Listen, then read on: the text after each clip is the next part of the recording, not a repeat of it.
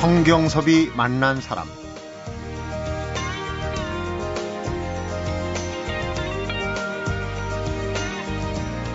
지금 이 상황이 불편하다고 느끼는 내 마음은 무엇인가? 이런 생각에서 저 사람의 공격성이 불편한 내 마음은 또 무엇인가?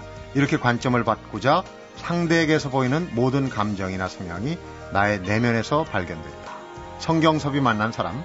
오늘은 사람 풍경 천개의 공감 좋은 이별에 이어 네 번째 심리 에세이 만 가지 행동을 펴낸 소설가 김형경 작가를 만나봅니다.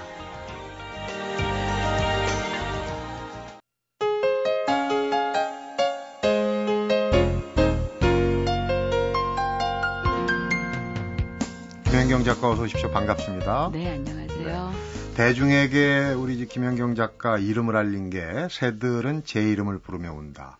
벌써 20년 가까이 됐어요. 네.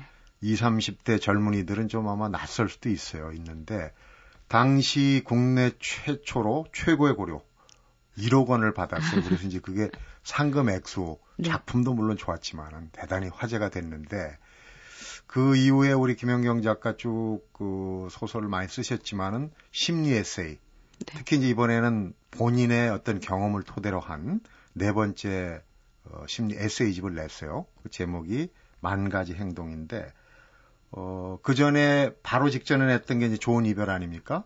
한 2년 정도 시간에 어떤 간격이 있었는데 2년 동안 뭐 하고 지내셨습니까?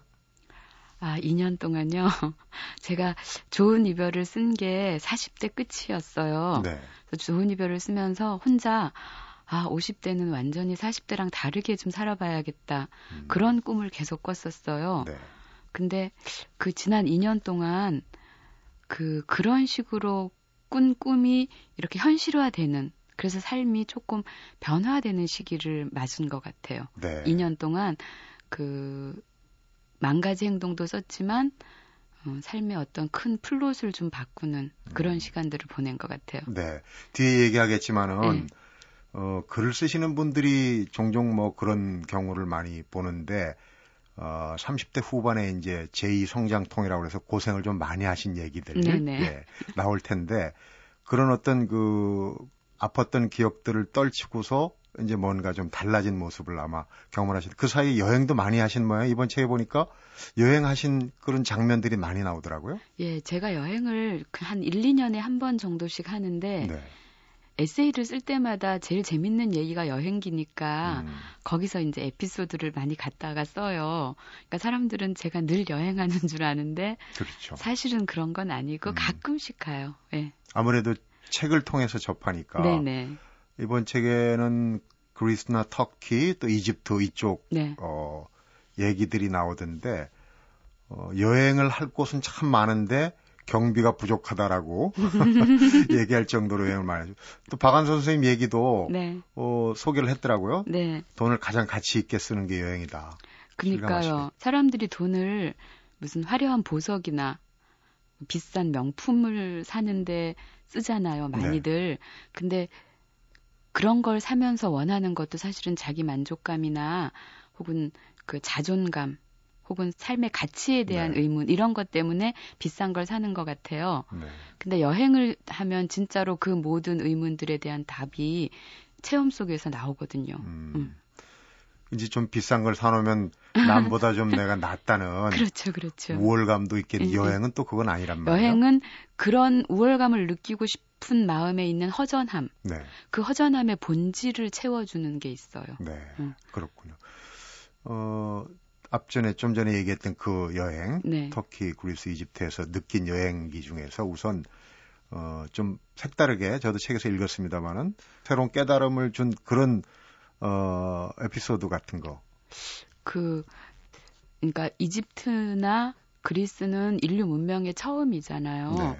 그래서 그 신화 의 흔적들을 찾아보고 싶었어요. 이집... 3천년 넘는 그렇죠. 이집트 신화나 그리스 신화가 지금 어떤 흔적으로 남아 있는지 그리고 그 신화 속에 숨어 있는 그 인류의 지혜가 현대에는 어떻게 구현되고 있는지 이런 걸 보고 싶었는데 네. 그리스의 그 어, 민주주의가 처음 시작된 아크로폴리스 언덕 같은 데서 여전히 굉장히 그외 제3세계에서 온 가난한 그 떠돌이들 네. 있잖아요. 그런 분들에 대해서 애정과 음. 뭐 연대감을 가지고 그들을 보호하려는 시민들의 움직임 이런 것들을 보면서 아 여기가 진짜 민주주의가 발생한 곳이구나 그런 느낌을 받기도 하고요. 네. 네. 또그 사실은 우리 불교 용어 중에 보시라는 말이 있는데 네. 그게 이제 인도 용어 박쉬시라는 말에서 이렇게 같이 들어온 것 같아요. 불교가 들어올 때. 그렇군요. 근데 이집트에 가니까 바쿠시시라는 말이 있는데 그게 기부, 희사 이런 의미로 네. 그 대부분의 택시 기사나 음식점 점원들이 거스름 돈을 안 주면서 바쿠시시라고 말하더라고요. 네. 그게 그 박씨 씨나 보시나, 보시나? 네, 그게 같은 어원을 가진 의미가 아닐까. 그런 식으로 현장에서 깨닫는 느낌이 굉장히 컸어요. 그리고 뭔가를 자기도 가진 게 많지 않은데 이렇게 베푸는 모습 네, 이런 네, 걸또 네. 보면은 참 우리와 닮은 부분, 네. 좋은 부분 이런 걸 느끼게 되겠죠. 네네. 어, 좋은 이별이 이제 세 번째 심리 에세이고 좋은 이별에서도 이게 어떤 헤어지는 거 아닙니까? 네네. 근데 이번에 그 만 가지 행동도 첫 장에 보면은 익숙한 것들과 결별을 한다 이렇게 네. 돼 있어요. 그러니까 이제 속편 아니냐 이렇게 생각 하시는 분도 있고 하는데 어떻습니까? 네. 근데 그게 완전히 주제가 다른데요. 좋은 이별은 음 애도라는 주제어를 가지고 한 권을 쓴 거예요. 네. 그래서 우리가 잘 이별하지 못하고 이별의 감정을 뒷수습을 잘 못해서 사실은 마음이 아픈 거거든요. 네. 그래서 뒤늦게라도 이별의 감정을 잘 처리하면 아픈 마음도 치료되고 한번 성장할 수 있다. 이런 얘기였고요. 네. 이번 에세이는 훈습이라는 주제를 가지고 있는데 훈습은 이렇게 정신분석 과정을 철저히 이행해서 정서나 행동이나 삶에 변화를 가져오는 과정을 말해요. 깨달은 걸 실행하는 걸. 예, 그래서 실천을 해서 몸에 배게 하는 거, 네. 변화하는 거. 음. 근데 그거는 실제로 그 거의 한 6, 7년쯤 걸리는 과정이어가지고 이번 책에 쓴 그 만 가지 행동이 훈습 기간에 제가 한 정말 만 가지 행동들, 네. 별의별 시도를 다 해보는 그런 경험들이 담겨 있어요. 네. 심각한 얘기하다가 좀 너무 여담 같은데 훈습 그래서 네. 사실은 어렵잖아요. 근데 네, 네. 신세대 조어를 갖다 쓰신 거 아닌가? 왜냐면 네. 훈남 안승 뭐 아. 이런 얘기 많이 하거든요. 아, 그거 그래서 좋네요. 혹시 어 그래서 훈습 못 듣던 저도 못 듣던 네, 네. 단어라 좀 어려운 단어다 생각했는데 그런 뜻이 있군요. 네. 근데 그런 제목을 달기에는 조금 그 출판사하고 약간 이견이 있었을 수도 있겠어요. 예, 그러니까 애도라는 단어를 쓸 때에도 출판사에서는 그 말을 표지에 쓰기 너무 어렵다. 이렇게 해서 빼주길 원했어요. 근데 애도 애도 심리 에세이 좋은 이별 그것도 제가 애도를 막 우겼어요. 네. 근데 이번에도 심리 훈습 에세이 만 가지 행동 하니까 또 훈습도 만 가지 행동도 다 너무 어렵다고 네. 빼달라는 거예요. 바꾸자고. 근데 제가 또 우겼어요. 근데 낯설다 그래서 피해가는 것보다 음. 어 익숙해지면 내 것이 된다고 믿었거든요. 예. 네. 그래서 그냥 고집을 부렸어요. 어떻게 보면 그 책에서 추구하는 바가 제목에서도 이렇게 나타나는 거네요. 그렇지, 사실 출판사가 그렇지. 갑이고 작가가 을인 경우가 많은데 바뀐 것 같습니다. 그렇고요. 그 내용으로 좀 들어가겠습니다. 근데 잠깐 내용에 들어가기 전에 이게 이제 그 정신 분석을 받아서 깨달은 거 이제 실행해서 내 몸에 맞게 하는 거 아니겠습니까? 예, 예. 그런데 어, 김영경 작가 본인의 네. 정신 분석 네. 이야기가 들어가 있단 말이에요. 네네. 네. 이걸 살짝 여쭤보가 될 것 같은데 어느 때 어쩌다가 정신 분석을 받게 됐는지. 아, 제가 그 인간의 마음에 대해서 궁금해했던 거는 한 20대부터고요. 그래서 이제 정신 분석이나 심리학 책들을 많이 읽고 나름대로 잘 했다고 생각하는데 네. 38, 9 무렵에 갑자기 그게 나중에 알고 보니까 우울증이었는데 제가 어떤 상태가 찾아왔냐 하면 어떻게 살아야 할지 모르겠는 상태가 찾아오는 거예요. 네. 아, 이, 이게 인생이 막다른 곳에 몰린 것 같고 글도 안 읽어지고 안 써지고 음. 그다음에 비전이 안 보이고 그리고 어, 우울하고 몸이 아프고 네. 이런 상태. 거기가 알고 봤더니 어, 모든 사람들이 한 번씩 경험하고 넘어가는 중년의 위기였던 거예요. 중년의 예, 위기. 예. 음. 정신분석에서는 35부터 중년으로 봐요. 그래서 그 초년에 가지고 있었던 가치관이나 생존법이 더 이상 적용되지 않는 나이가 오는 거예요. 음. 그래서 어떻게 살아야 될지 몰랐던 거죠. 그래서 정신 분석을 받게 됐어요. 그렇군요. 예. 그리고 그 정신 분석을 받은 걸 전환점으로 해서 다른 가치관을 만들어 가진 거예요. 네. 중년에 맞는. 음. 예. 그런 경험을 가졌다는 사실을 또 드러내는 것도 쉽지 않은데. 아, 그렇죠? 그러니까 제가 정신분석을 받을 때가 98년이었는데요. 그때는 아직 이렇게 심리치료에 대한 인식이 보편화되어 있지 않아서 정신 분석을 받는다 그러면 정말 미친 줄 안, 정신병으로 네 어, 그런 그런 정도의 수준이었어요. 음. 그래서 어디 가서 정신 분석 받는다는 얘기 하면 안 되는 그런 시기였는데 네. 근데 저는 사실 조금 그런 개념이 없어서 친구들한테 그런 얘기를 막 하고 다녔어요. 그랬더니 이제 친구들이 다 너무나 그 얘기에 공감을 하는 거예요. 음. 제가 정신 분석 받은 얘기에. 그래서 책을 쓰게 됐죠. 배경은 그렇고. 네.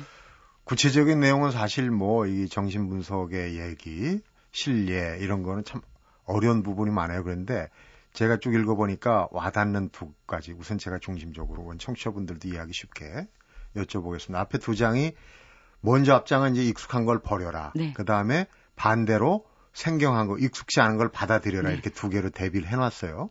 우선 어, 중년에는 그 익숙했던 거를 버리는. 버려야 되는 그런 순간이라고 그러니까 유아기적 방법론을 버리라고 그랬습니다. 그 거기서부터 한번 얘기를 해볼까요? 그 유아기적 생존법이라는 게 정말 우리가 알고 나면 참 어처구니가 없는데 그러니까 인간의 정신이 한 여섯 살 일곱 살까지 기본 정신이 만들어진다 그래요. 예. 자아가 만들어지는 건 3년. 그다음에 대인 관계를 만들어 가지는 건 그다음 3년 해서 6, 7년. 그리고 그것을 점검한 하는 일 없이 계속 사용한다는 거예요. 음. 음. 근데 그 여섯 살 일곱 살까지그 기본적인 정서나 생존법을 만들어 가질 때 아기의 인식 속에도 오류가 많고 네. 부모들도 완벽하지 않고 그래가지고 그 생존법이라는 게 사실은 참 많이 뭐랄까 오류, 환상 이런 것 위에 서 있다는 거예요. 많은 거예요. 예, 예, 예. 네. 그래서 이제 어느 날 보면 그게 나를 불행하게 만들고 있었다라는 음. 걸 알게 되는 거예요. 음. 음. 그러니까 지금의 나의 문제는 사실 쭉 따져 보면은 유아 기적까지 네. 뭐 가족사도 있을 수 있고 네네. 네. 여러 가지 네. 한 여섯 살까지 성장지가 그래서 어디서 컸느냐, 누구 밑에서 컸느냐가 상당히 중요하다고요. 예, 김현경 작가도 예. 보니까 외갓집에서 예, 저는 외할머니, 외할아버지 밑에서 자랐어요. 예. 네. 예. 그래가지고 제 정서에 기본적으로 뭐가 있냐면 할아버지, 할머니들의 정서 같은 게 있어요. 아. 그래서 누가 뭐라 그래도 어, 그런가 보다 이렇게 그리고 어렸을 때부터 이상하게 친구들이 너는 할머니 같아 이런 말을 많이 했어요. 애늙은이라고 그러죠. 그래서 왜 저런 말을 하는지 잘 몰랐어요. 근데 음. 나중에 보니까 제가 사고 방식뿐만이 아니라 이렇게 어떤 삶의 행동 같은 데에도 할머니들이 하는 행동들이 많았더라고요. 음. 네. 지금 들으시는 청취자분들도 한번 되새겨 보면은 아 맞아 이런 부분이 나올 거예요. 네. 그러면 이제 그런 어떤 유아기적인 방법론이 물론 살아가는데 필요한 부분일 거예요. 그러나 오류가 많다는 얘기인데 네네. 그걸 고치자는 얘기고 또 한 가지는 익숙하지 못했던 것들을 받아들이는 부분에 대해서는 그, 그 중에서 제일 대부분의 어른들이 이것을 받아들여야 한다는 걸 모르고 있는 게 뭔가 하면요. 저도 그랬는데 네. 성장기 내내 제일 많이 사용하는 생존법이 의존이에요. 그러니까 어떻게 하면 부모에게 잘 의존할까? 네. 그러니까 부모의 사랑을 잘 받을까? 어떻게 하면 부모로부터 용돈을 조금 더 받을까 이렇게 그러니까 상대방에게 권력을 주고 음. 내가 그곳에 의지하는 그런 생존법이 스무 살까지 내내 형성되는 거예요. 네. 그리고 그걸 그냥 자연스럽게 쓰는데 어, 중년 이후로 제일 먼저 획, 획득해야 할 게 의존성을 버리는 것 같아요. 네. 음, 그리고 스스로 자기 삶을 자립적으로 만들어가는 노력. 그러니까 경제적, 정신적으로 자립하는 것. 네. 그게 제일 먼저 확보해야 할 가치가 아닌가 이런 생각이 들었어요. 그러니까요. 네, 네. 나 자신을 점검하고 새롭게 나가는 길에선 첫 번째. 새로운 어, 그런 부분들을 꼭 고려를 해야 된다는 얘기죠. 네. 어, 이런 얘기들 중심으로 해서 한번 좀 더 얘기를 풀어보면은 참그 의미 있는 얘기가 많이 나올 것 같습니다. 성경섭이 만난 사람, 오늘은 네 번째 심리 에세이집 만 가지 행동을 펴낸 김현경 작가를 만나보고 있습니다.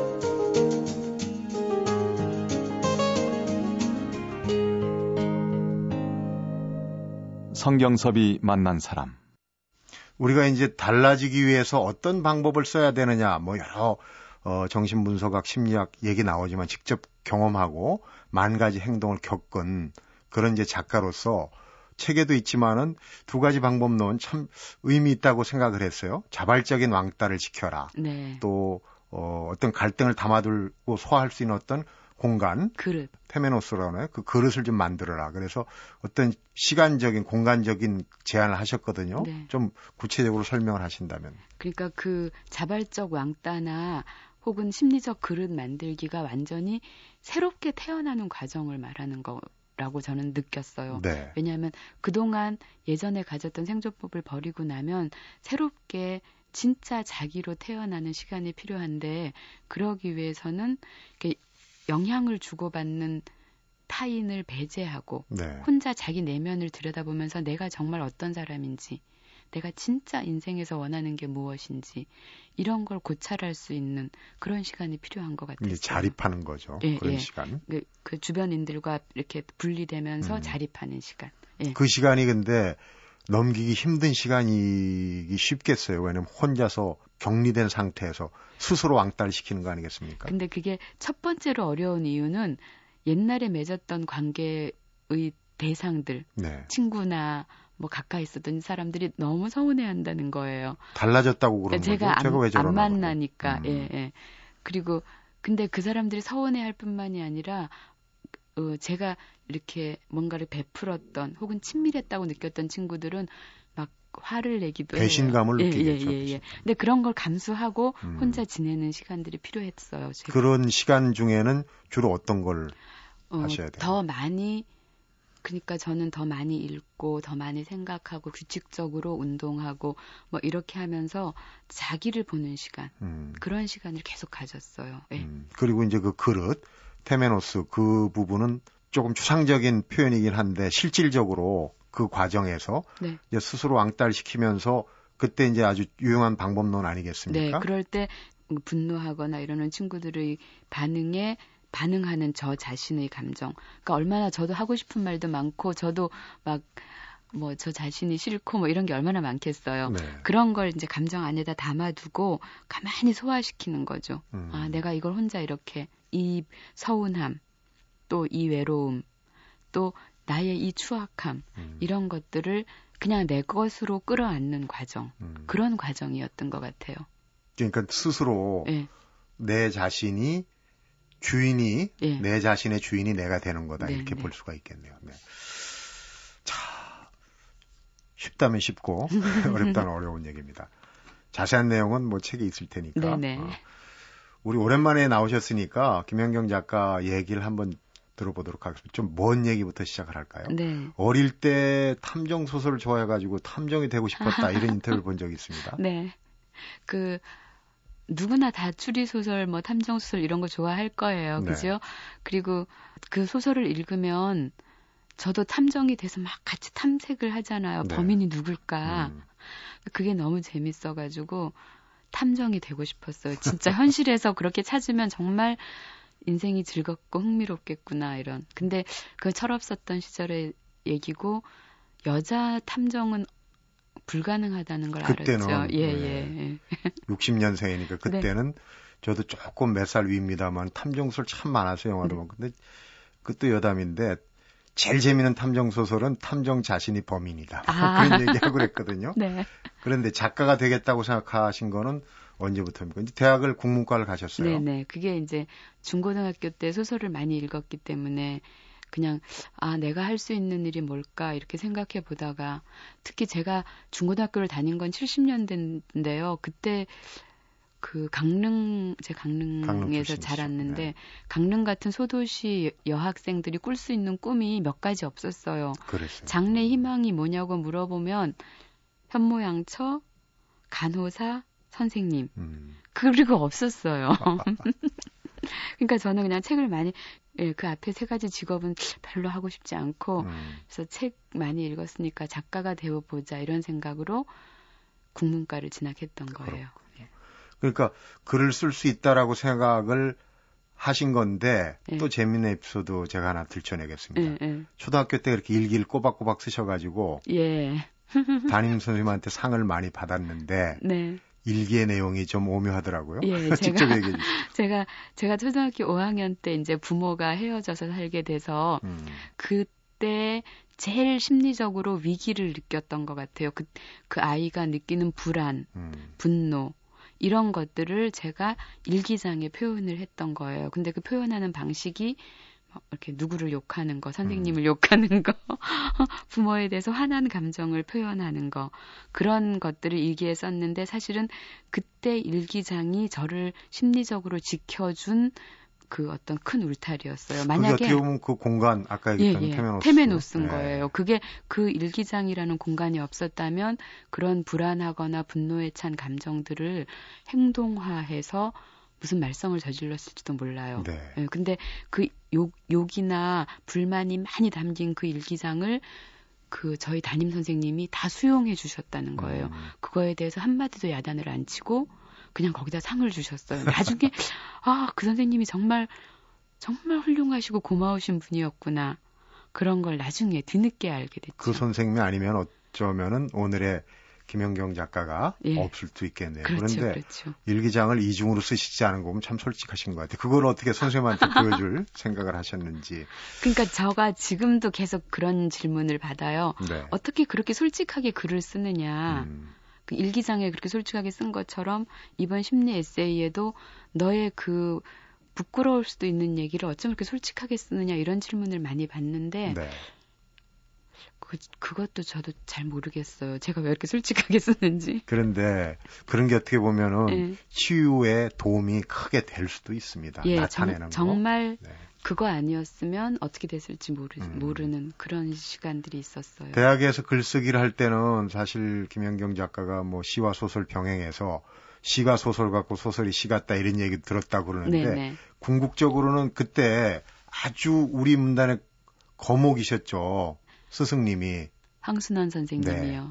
황순원 선생님 한테 잘 보이려고 굉장히 열심히 글을 쓰고 노력을 했다. 주변 분들이 그렇게 아, 그 제가 제가 그 나중에 알았는데 아 내가 황수원 쌤한테 인정받고 싶어 했구나 하는 걸 음. 나중에 알았고 그냥 그 시기에는 제가 어떻게 느꼈냐면 빨리 데뷔해서 선생님을 영광되게 해드려야겠다 이렇게 생각했어요. 음. 근데 선생님의 영광은 나의 데뷔와 아무 상관이 없고 그냥 내가 선생님한테 인정받고 싶은 마음을 그렇게 표현했구나. 네. 그러니까 어린 아이들이 부모를 기쁘게 해드리기 위해서 막 상 받고 그러잖아요. 네. 그게 이제 어른이 안 된 의존적 생존법인데 음. 저는 대학 때 선생님을 상대로 그런 감정을 가졌던 거였어요. 음. 그러니까 선생님이 멘토고 지금 와서는 그렇게 해석이 가능하지만 그때는, 뭐, 그때는 뭐 예, 예. 그때는 그렇게 어. 그 사이에 이제 뭐 졸업하고 여러 가지 뭐 그 출판사 또 신문사도 다니시고 그랬는데 전업 작가로 이제 딱 자리 잡은 게 오늘 맨 앞에 얘기했던 새들은 제 이름을 부르며 온다. 1993년에 네. 그 작품이에요. 네. 문제의 그 1억 원에 그 1억 원은 어떻게 쓰셨습니까? 아, 그 1억 원은 어머니 드렸어요. 그 아. 질문 많이 받았는데 그냥 아, 제가 어머니께 해드린 유일한 효도죠. 제가 그때 1억 원 상당에게 상금 그 책을 어, 보면서 김현경 작가가 1억 원을 어디에 썼을까 지금 궁금증을 풀었습니다. 네. 어, 그런데 이제 전업 작가로 나선 이후에 아까 얘기했던 그러니까 이제 새들은 제 이름을 부르며 온다가 35이에요. 그리고 30대 말에 지독한 어떤 그 우울증과 아, 이런 게 온 게 보면은 성취 뒤에 예. 이 곡선이 밑으로 바닥으로 내려갔던 게 아닌가 하는 그런 생각이 드는데 그 그때나 지금이나 뭐 슬럼프가 있을 때나 없을 때나 글쓰기라는 것 자체는 작가에게는 참 지난한 작업 아니겠습니까? 그리고 그게 저는 축복인 것 같아요. 음. 글쓰기가 저는 그 초등학교 5학년 때 그 일기장을 시작으로 해서 제 생에서 가장 큰 축복이라면 글을 쓸 수 있었다는 것 같아요. 그게 네. 없었으면 어떻게 됐을지 정말 몰랐고 음. 그리고 그 성취 뒤에 이렇게 슬럼프 같은 것도 아 이게 정말 고마운 기재였구나 하는 음. 걸그 다음에 느끼게 되는 게 만약에 성취 뒤에 좌절이 없었다면 어디로 이렇게 튕겨져 나갔을지 모르게 되는 그런 느낌을 많이 받아요. 음. 저도 이제 기자 생활을 했기 때문에 기자들은 기사만 안 쓰면 참 행복한 직업이다 그러는데 작가들은 글 쓰는 것 자체를 굉장히 즐기시는군요.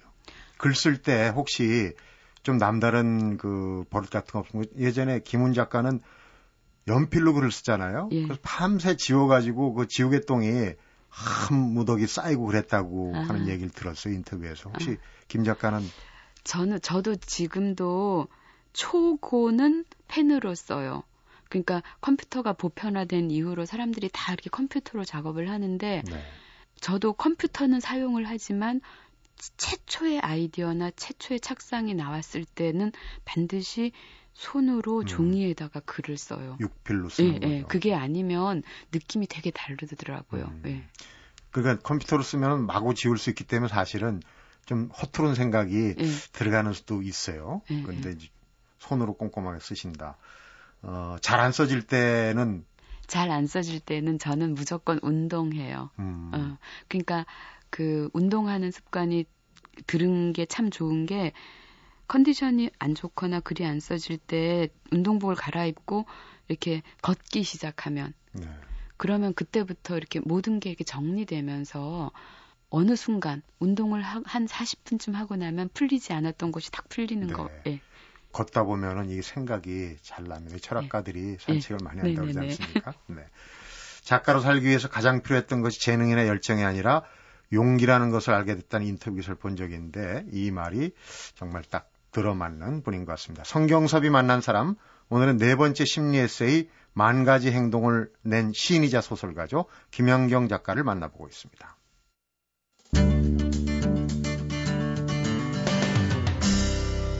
성경섭이 만난 사람.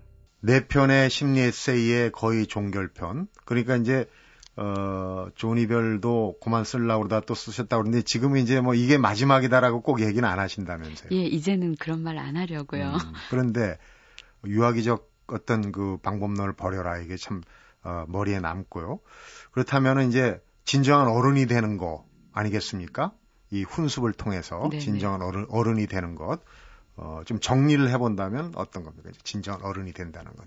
그러니까 자기 삶을 진짜 자기가 원하는 게 뭔지, 자기 음. 삶의 손명이 뭔지를 알아가지고 자율적으로 누구의 인정을 받기 위해서 사는 게 아니라 내가 이번 생에서 정말 해야 할 하고 싶은 그런 일을 찾아서 자기 삶을 꾸려가는 것.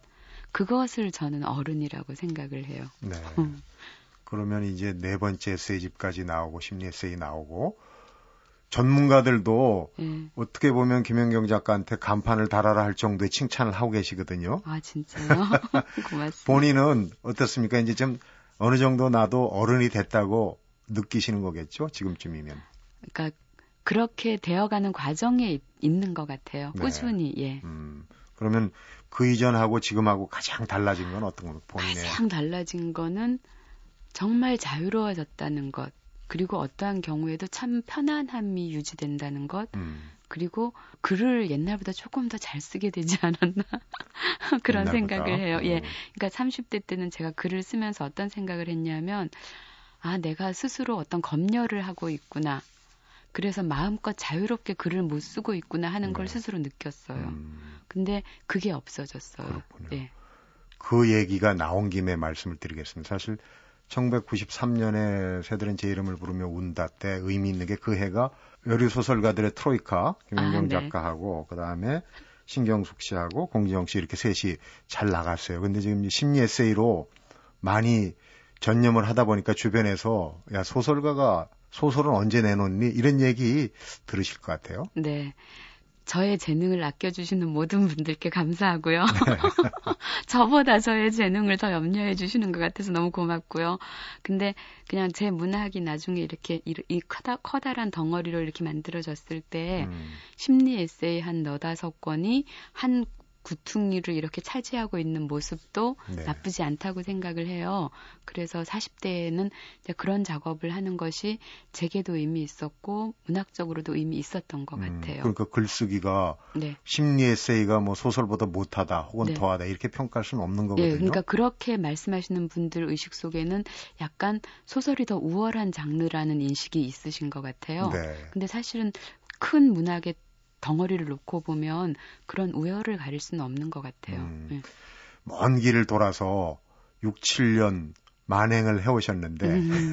만 가지 행동을 이제 글을 쓰셔야 되겠죠. 준비를 하고 있다는 얘기를 들었어요. 예, 장편 소설을 이제 약속된 것도 있고 해서 올해 안에 한 권 쓰려고요. 음, 그러니까 이건 심리적인 어떤 부분 글쓰기에 말하자면 새로운 방법론을 찾았으니까 네. 기대가 큽니다. 지금 나오신 김에 대충 어떤 소설이다 이런 거. 아, 그거를 오늘? 말씀드리면 꼭 일종의 징크스여가지고 음. 어떤 소설을 쓰겠다 말씀드리면 꼭 그걸 못 쓰더라고요. 그걸 제가 자꾸 여쭤보면 안 되겠네요. 근데 감사합니다. 인간 심리가 잘 녹아든 소설이 아닐까 기대를 한번 해봅니다. 이런저런 얘기, 경험도 많이 하셨고 그랬으니까요. 끝으로 이제 마무리해야 될 시간인데 독자들한테 어떤 작가로 남아있고 싶다 이런 바람이 있으실 것 같아요. 저는 그 정신분석 받고 나서 왜 소설을 쓰는가에 대한 관점이 바뀌었어요. 그래서 독자에게 어떤 작가로 남고 싶다는 그 얘기에 대한 답을 그러니까 독자와 가장 공감할 했던 작가, 음. 동시대의 구성원들과 네. 가장 긴밀하게 서로 공감할 수 있었던 작가 음. 그렇게 남고 싶어요. 동시대인과 같은 배를 타고 쭉 항해온 그런 네. 작가. 네. 네. 정말 좋은 표현입니다. 그런 작가로 계속 좋은 작품 많이 내주시기 바랍니다. 바쁘신데 오늘 나와주셔서 고맙고요. 말씀 잘 들었습니다. 네, 감사합니다. 성경섭이 만난 사람, 오늘은 네 번째 심리 에세이집이죠. 만 가지 행동을 펴낸 김형경 작가를 만나봤습니다. 김현경 작가가 만 가지 행동에서 내가 건넨 한 잔의 물도 나에게 돌아온다는 성경 말씀하고 내가 지어서 내가 받는다는 불경 구절을 인용하면서 내 쪽에서 먼저 한 잔의 물을 건넸던 건 아니었을까 이런 깨달음을 얻었다는 얘기를 합니다. 혹시 오늘 내가 받은 것들 중에서 불쾌하고 짜증나고 화나게 한 것들이 있었다면 내가 준 걸 되돌려 받은 게 아닌가 이렇게도 생각해 볼 일입니다. 성경섭이 만난 사람 오늘은 여기서 인사드리겠습니다.